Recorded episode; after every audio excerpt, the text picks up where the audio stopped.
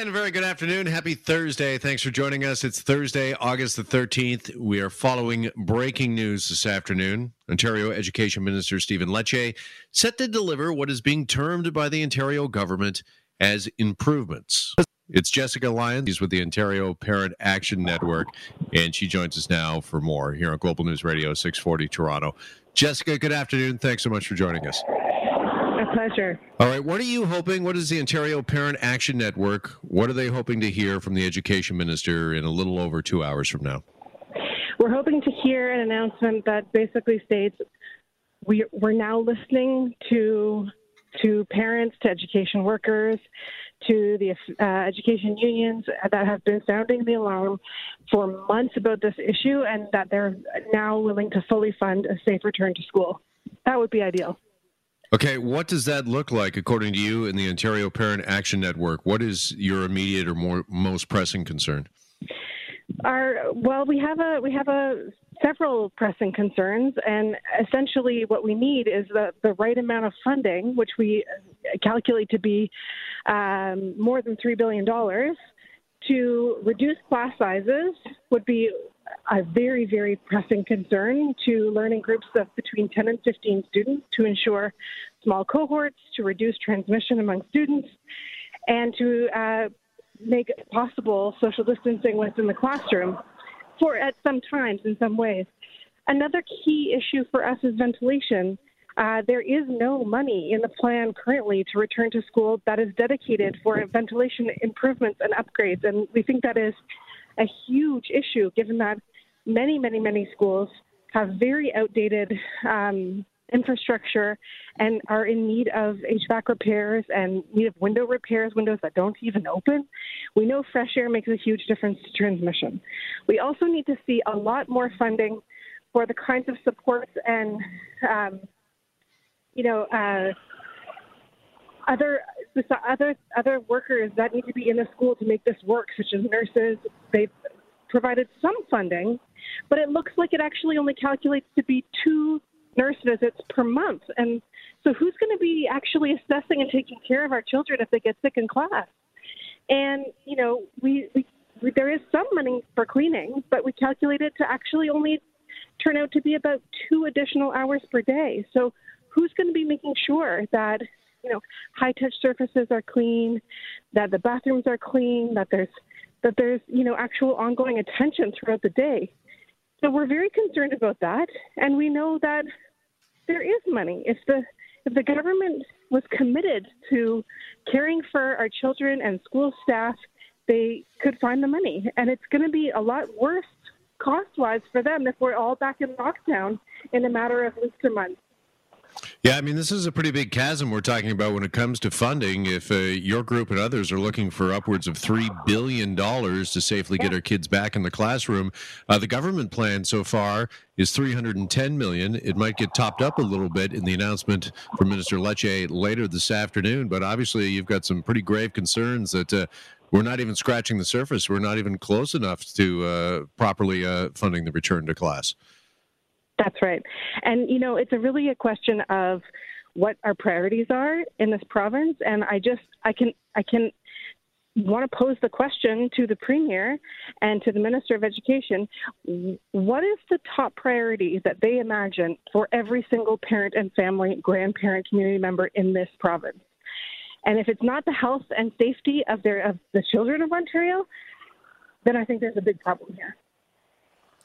Have they been responsive at all to the Ontario Parent Action Network? Have you had any dialogue with the government, uh, whether it be uh, the Premier himself, the Education Minister, or anyone else from the Ontario government? Absolutely not. Nothing. No. I, as far as I as far as I know, there hasn't been any consultation. There's been no facilitated conversation with any parent groups or advocacy organizations, and also very very scant communication and in, and inadequate conversation with with um, unions representing education workers as well.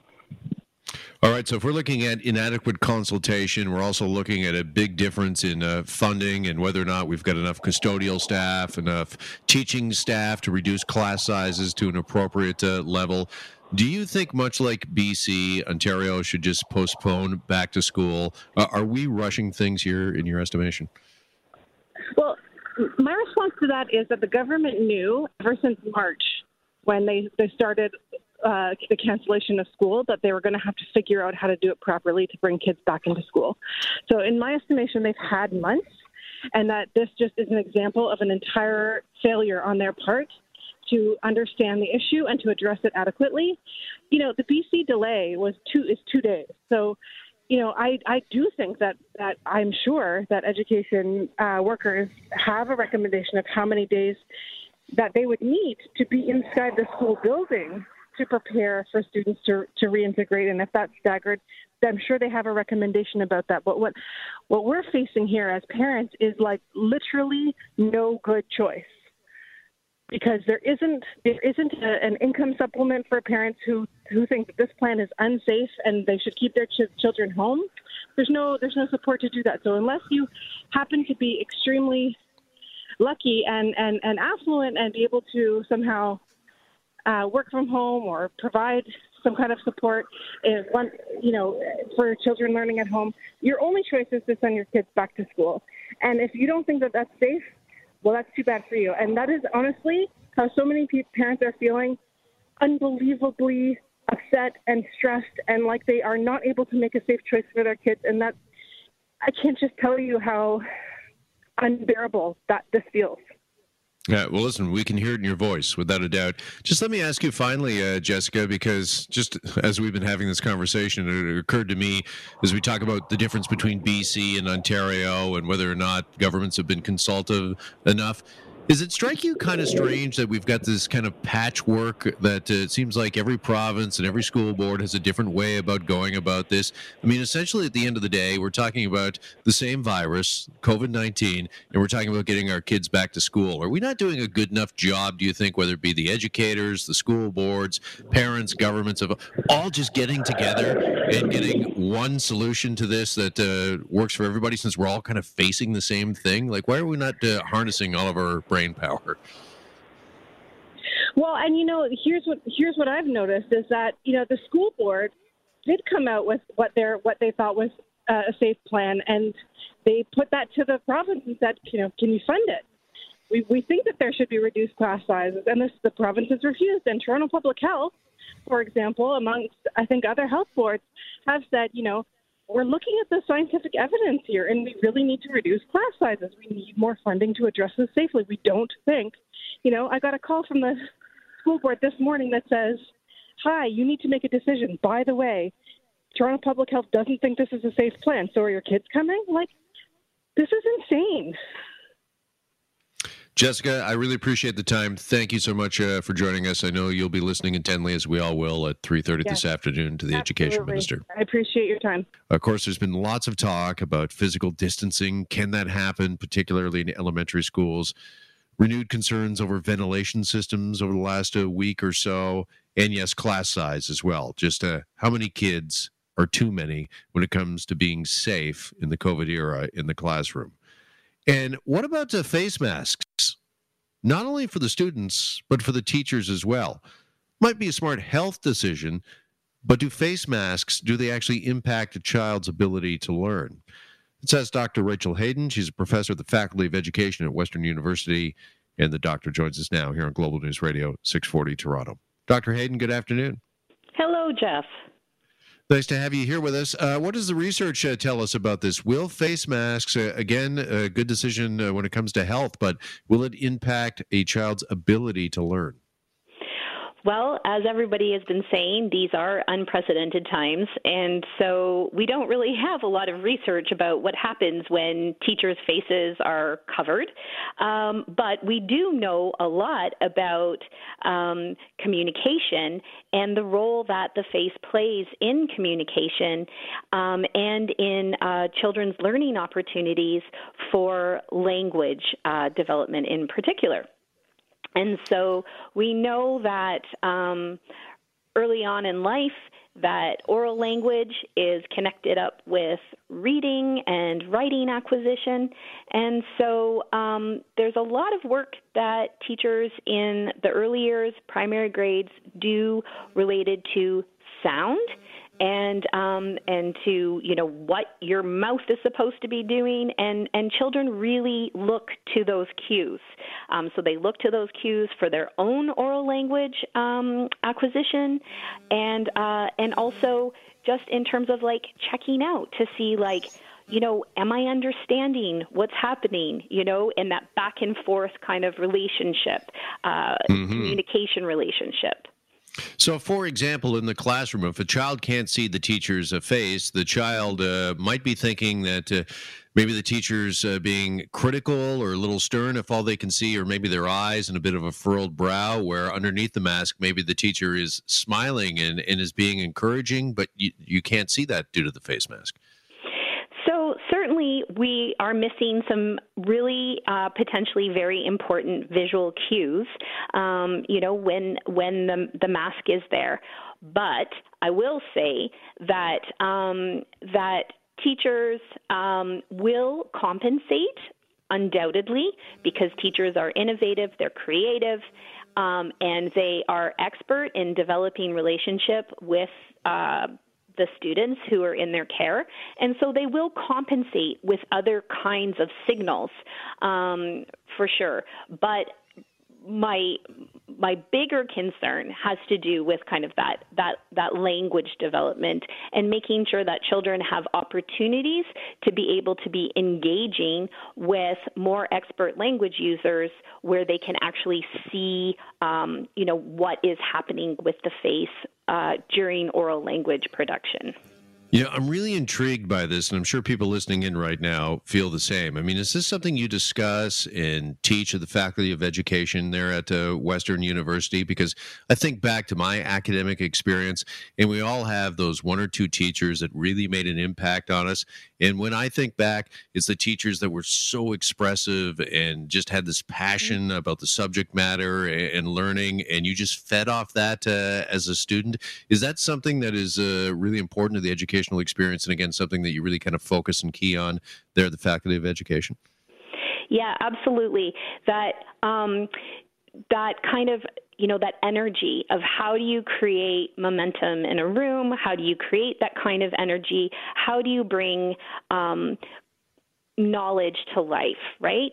That that is all something that we do. And i think also we know more now than we ever have before about um, you know the the importance of um, forging relationships and the importance also of what we call multimodal communication.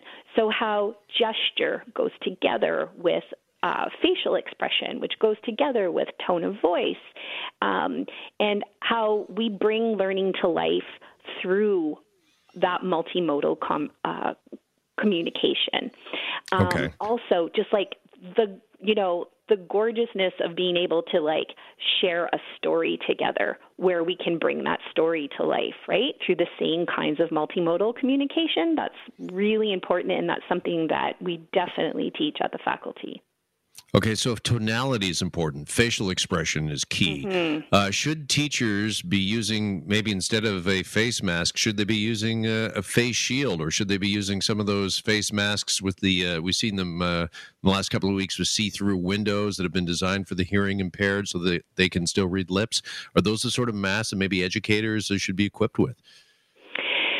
Well, I am an education expert. I'm not a medical expert. I have read some of the research on, um, you know, the efficacy of a face shield versus a mask in, in terms of protection.